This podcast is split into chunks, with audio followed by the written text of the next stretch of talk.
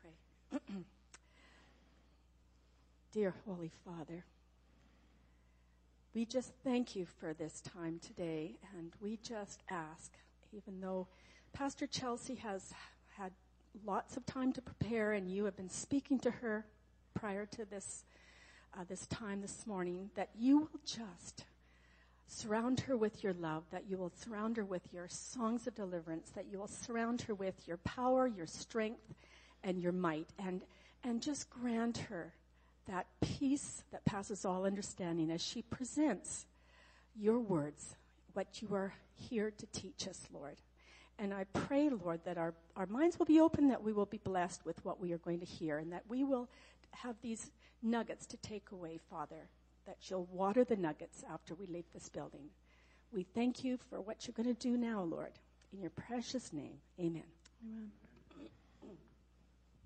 So just a reminder that in the pew pockets, there's little cards that you can use if you want to take notes. You had to bring your own pen, I'm realizing. We're not a full service operation around here. It's okay because partnership is key to faith. So there's always activity for both sides in a covenant. So last week we learned from Jude what the word contend means. It means to exert intense effort on behalf of. And last week when we looked at the letter of Jude, we looked, we were reminded that we are always in need to do something with the gift of faith that God has given to us. And so our partnership with God is to exert intense effort on behalf of this beautiful gift, the, all of the beautiful gifts that God has given to us. And so last week we looked at what it means to contend for the faith within the church community, because there will be times where we are trials to one another, uh, and temptations will befall upon us as a church. Uh, and also, we also looked at what it meant to have to contend for the faith within ourselves when we are the people who cannot let go of how we want things to be. That's one of the messages I got loud and clear last week. Maybe some of you did as well.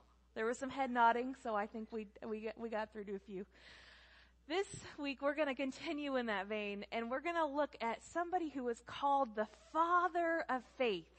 Someone who is an example to us and we're going to look at a failure, an opportunity to contend for the faith that was not taken.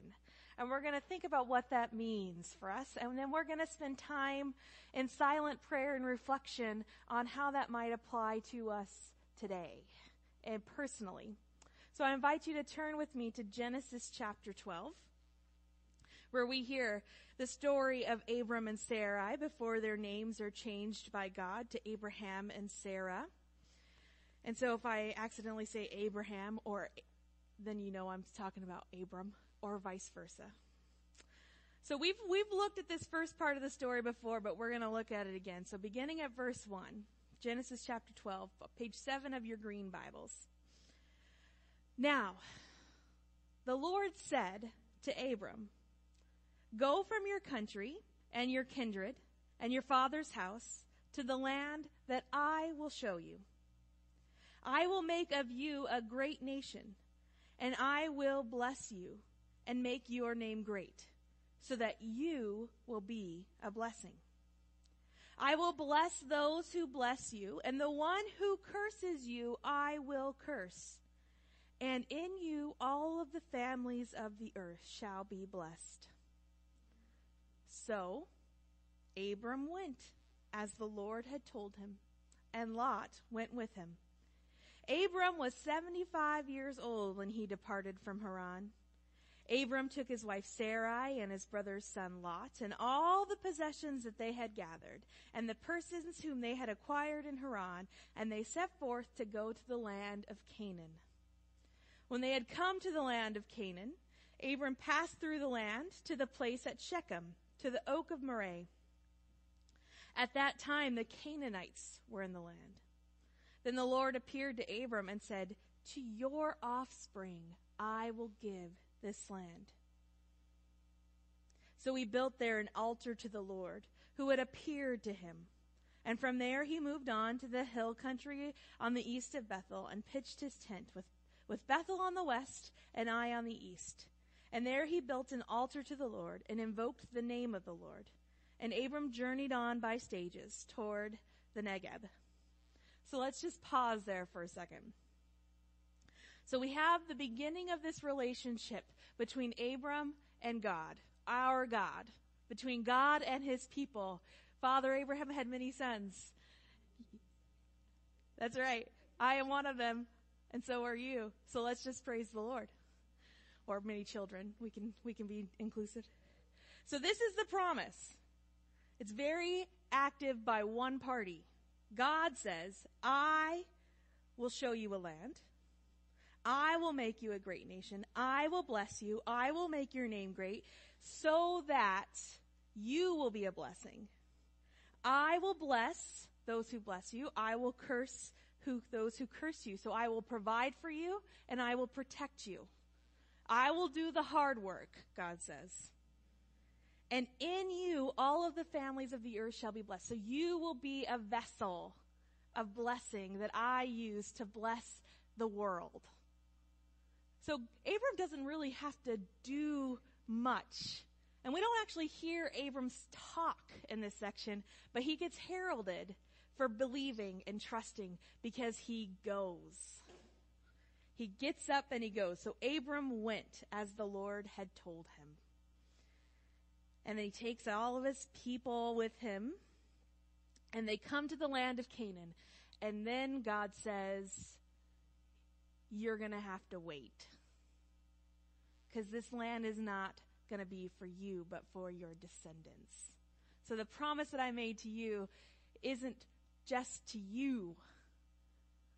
You have to let go of it being just about you, but being about the people who will come after you for my sake. And you got to think of yourself bigger than just yourself. And think of the family of God's people. So, Abram builds an altar, an altar of hope that he can use to remind himself of these promises as he waits for their fulfillment by God. And altars at this time across religions always marked a sacred place, a place where the divine and the human interacted with one another. It was a place that people could return to and remember what God was doing. So hold on to that for next week. So Abram builds and then he walks on. And we think that he's still trusting in this promise. But what happens when the promised land turns into a famine land? Let's read in verse 10. Now there was a famine in the land. So Abram went down to Egypt to reside there as an alien, for the famine was severe in the land. And when he was about to enter Egypt, he said to his wife Sarai, I know well that you are a woman beautiful in appearance. And when the Egyptians see you, they will say, This is his wife. Then they will kill me, but they will let you live. So say you are my sister so that it will go well with me because of you, and that my life may be spared on your account. When Abram entered Egypt, the Egyptians saw that the woman was very beautiful. When the officials of Pharaoh saw her, they praised her to Pharaoh, and the woman was taken into Pharaoh's house. And for her sake, he dealt with Abram. He dealt well with Abram. And he had sheep, oxen, male donkeys, male and female slaves, female donkeys, and camels. But the Lord afflicted Pharaoh and his house with great plagues because of Sarai, Abram's wife. So Pharaoh called Abram and said, What is this you have done to me? Why did you not tell me that she was your wife? Why did you say she is my sister so that I took her for my wife? Now then, here is your wife. Take her and be gone. And Pharaoh gave his men orders concerning him, and they sent him on the way with his wife and all that he had. This is the word of the Lord. This is not a pleasant story, is it? The first opportunity, well, maybe the second, the second opportunity that Abram has to publicly contend for the faith and the gifts of the promises that God had given to him. What does he do? He responds in fear, anxiety, and selfishness. He fears for his own life above the life of everyone else in his family and his group. He obviously has been planning this on the road from Negeb. Because before they get into Egypt, before they get to the powerhouse, the most powerful nation in the world at the time, Abram human traffics his wife and says, you be used for my good. Say you're my sister so that you can be used by Pharaoh and he'll pay me.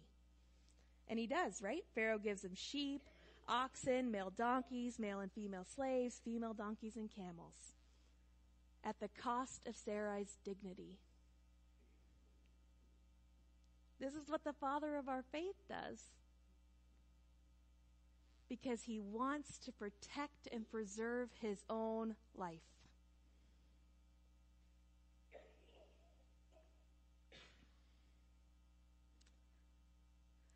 He takes something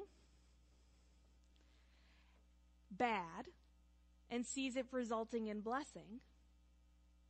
But God knows it as the curse that it is on the people that he has called, on the family of God.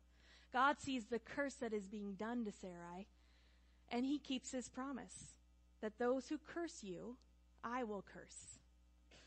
And so he brings this affliction upon Pharaoh to get everyone's attention that when God and his people are involved, there is more than just you and I at work.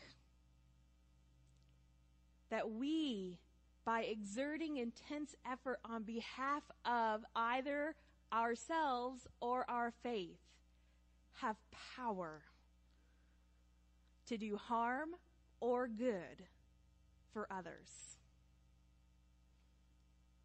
So Abram, as Martin Luther says, lets the promises or the words of God out of his sight. And when they are no longer in his sight, when they are no longer in his mind, when he is no longer saying, God is going to bless us and keep us, I can trust in that. He takes power and matters into his own hands to assure his own safety. What if Abram, remembering the promises of God, had said at the, at the land of Egypt, instead of turning to Sarai and saying, listen, tell this lie and give up yourself for my sake, when she had no other option but to do what he said. What if instead of doing that, Abram had said, let's pray for God to bless this nation as we enter it. Let's pray that God will use us as a blessing in this place at this time. Let's wonder together why God might have brought us here to this place at this time. And let's wonder and ask God how he will provide and protect and bless us now. What if he had done that instead of what he did? To me, that's what contending for the faith would have looked like when they got to that crossroads and the choice had to be made. But, but it's a little hard to trust when there's famine in the land. It's a little hard to trust when you are walking into the unknowns. It's a little hard to trust when you feel responsible for a whole heck of a lot of people who are counting on you to provide. So Abram fails to contend for the faith. And when you aren't contending for something external, you will always contend for yourself. When we aren't contending for the things of God, we will contend for the things that we want most. And that's what we see Abram suffering from today. Pharaoh is not wrong to say, What is this that you have done to me? Why did you not tell me the truth?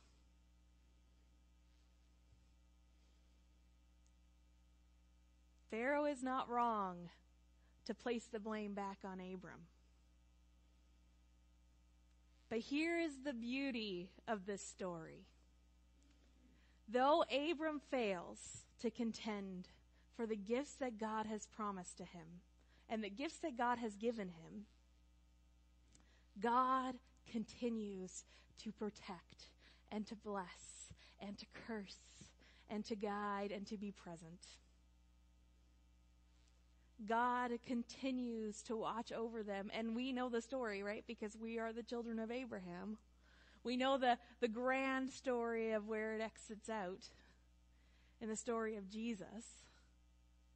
But this story being at the very beginning of this relationship between God and his people helps us to humbly set the tone of what our life with God is like. Because how many of us have made a plan of what we're going to do without thinking about how it'll affect other people or realizing later that we hurt a lot of people along the way of making what we wanted to have happen happen? How many of us know what it's like to exert effort on behalf of ourselves rather than for something outside of ourselves or someone outside of ourselves? How many of us know what it's like to ask someone to help us without realizing what we're truly asking of them.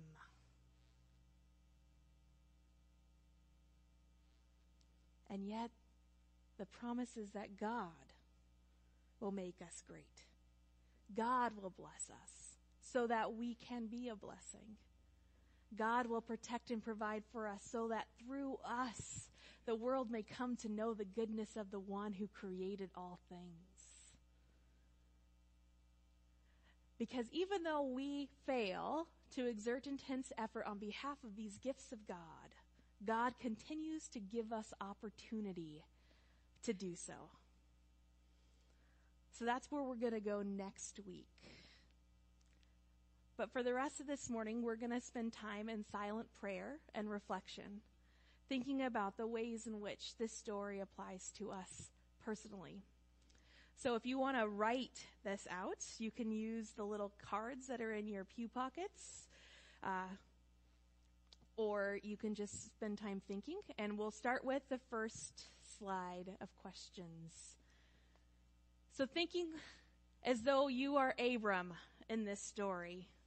I want you to spend about five minutes thinking of, t- of time when you did not trust God or when you know looking back that it was an opportunity for you to contend for a gift or the faith that God had given to you, but it didn't do so. And if you've never taken the time to, to pray about that and talk to God about that, this is your opportunity to do so now, to spend time in confession.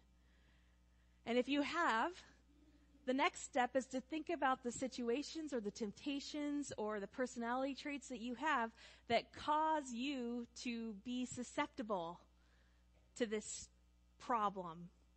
The things that make you more prone to not trust God. What are those deeper issues in your life that cause that?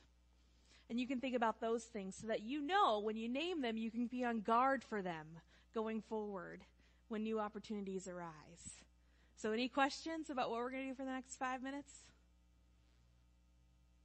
All right, so I'll just pray real quick, asking God to speak as we listen.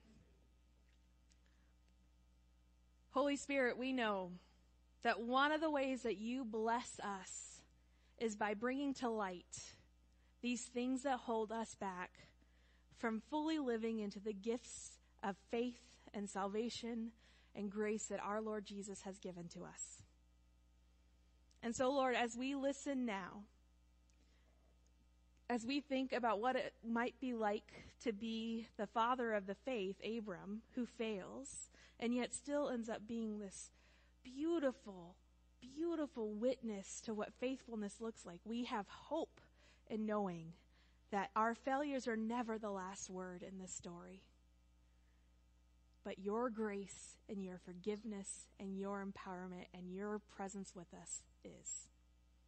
So speak, Lord for your servants are listening. Amen.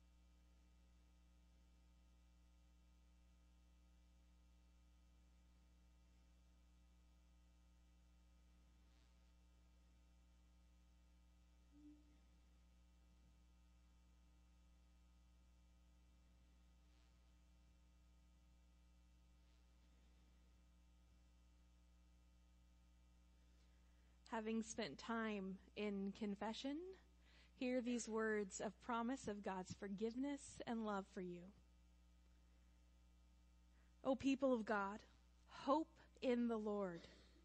For with the Lord there is steadfast love, and with him is great power to redeem. It is He who redeems us from all of our sins. Amen. We contend for the things that we trust and believe in. And so the other side of this coin is knowing that God was present. And knowing that God was present, we trust and believe in Him to continue to be present. So though we may have failed, we know that God was there. So our next slide, we'll spend a few minutes now thinking about how God was at work during that time as you've reflected back. And if it's something that you cannot see God having been at work in, your time of reflection is to think about who you can ask to help you see. Who else was involved in that story that can help you look for God? Okay? So you can use these questions here to guide you.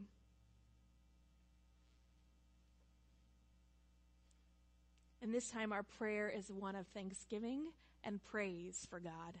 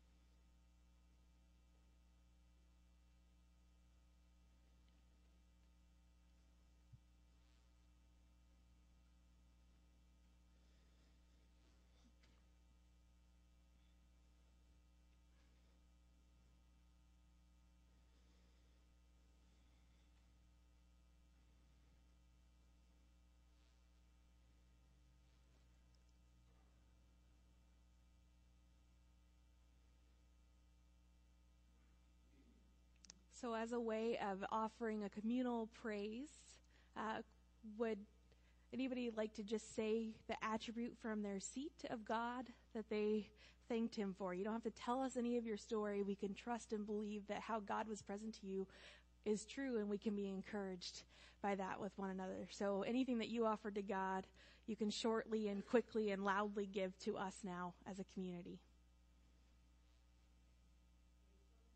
Faithfulness. God provided. God was all knowing. God gave forgiveness. God's love never failed.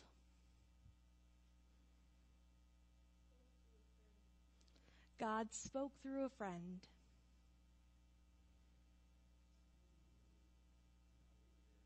God was always there and is always there.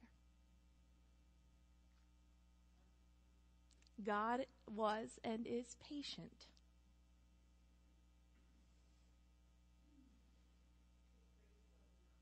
God's grace was and will continue to always be enough.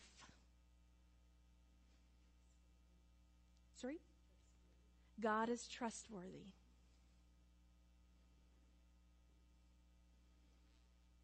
These are all things that the witnesses of the cloud of faith and witness that we read about Hebrews 11. We are one another's cloud of witnesses, friends. And what we have experienced of God is an encouragement to one another that these things of God are true. So I invite you to stand to receive God's parting blessing this morning. As you contend for the faith that God has given to you, the one who testifies to all of these things says, truly, I am coming soon. Amen. Come, Lord Jesus. May the grace of our Lord Jesus Christ be with all of his saints, now and forever. Amen. If you would like to continue to spend time in prayer this morning, there will be people here at the front who will pray with you. Otherwise, we hope that you'll enjoy us, uh, enjoy us, enjoy with us a cup of coffee after the service. And I promise to you, next week will be uh, an example of contending for the faith successfully, because we've had a couple of less successful stories.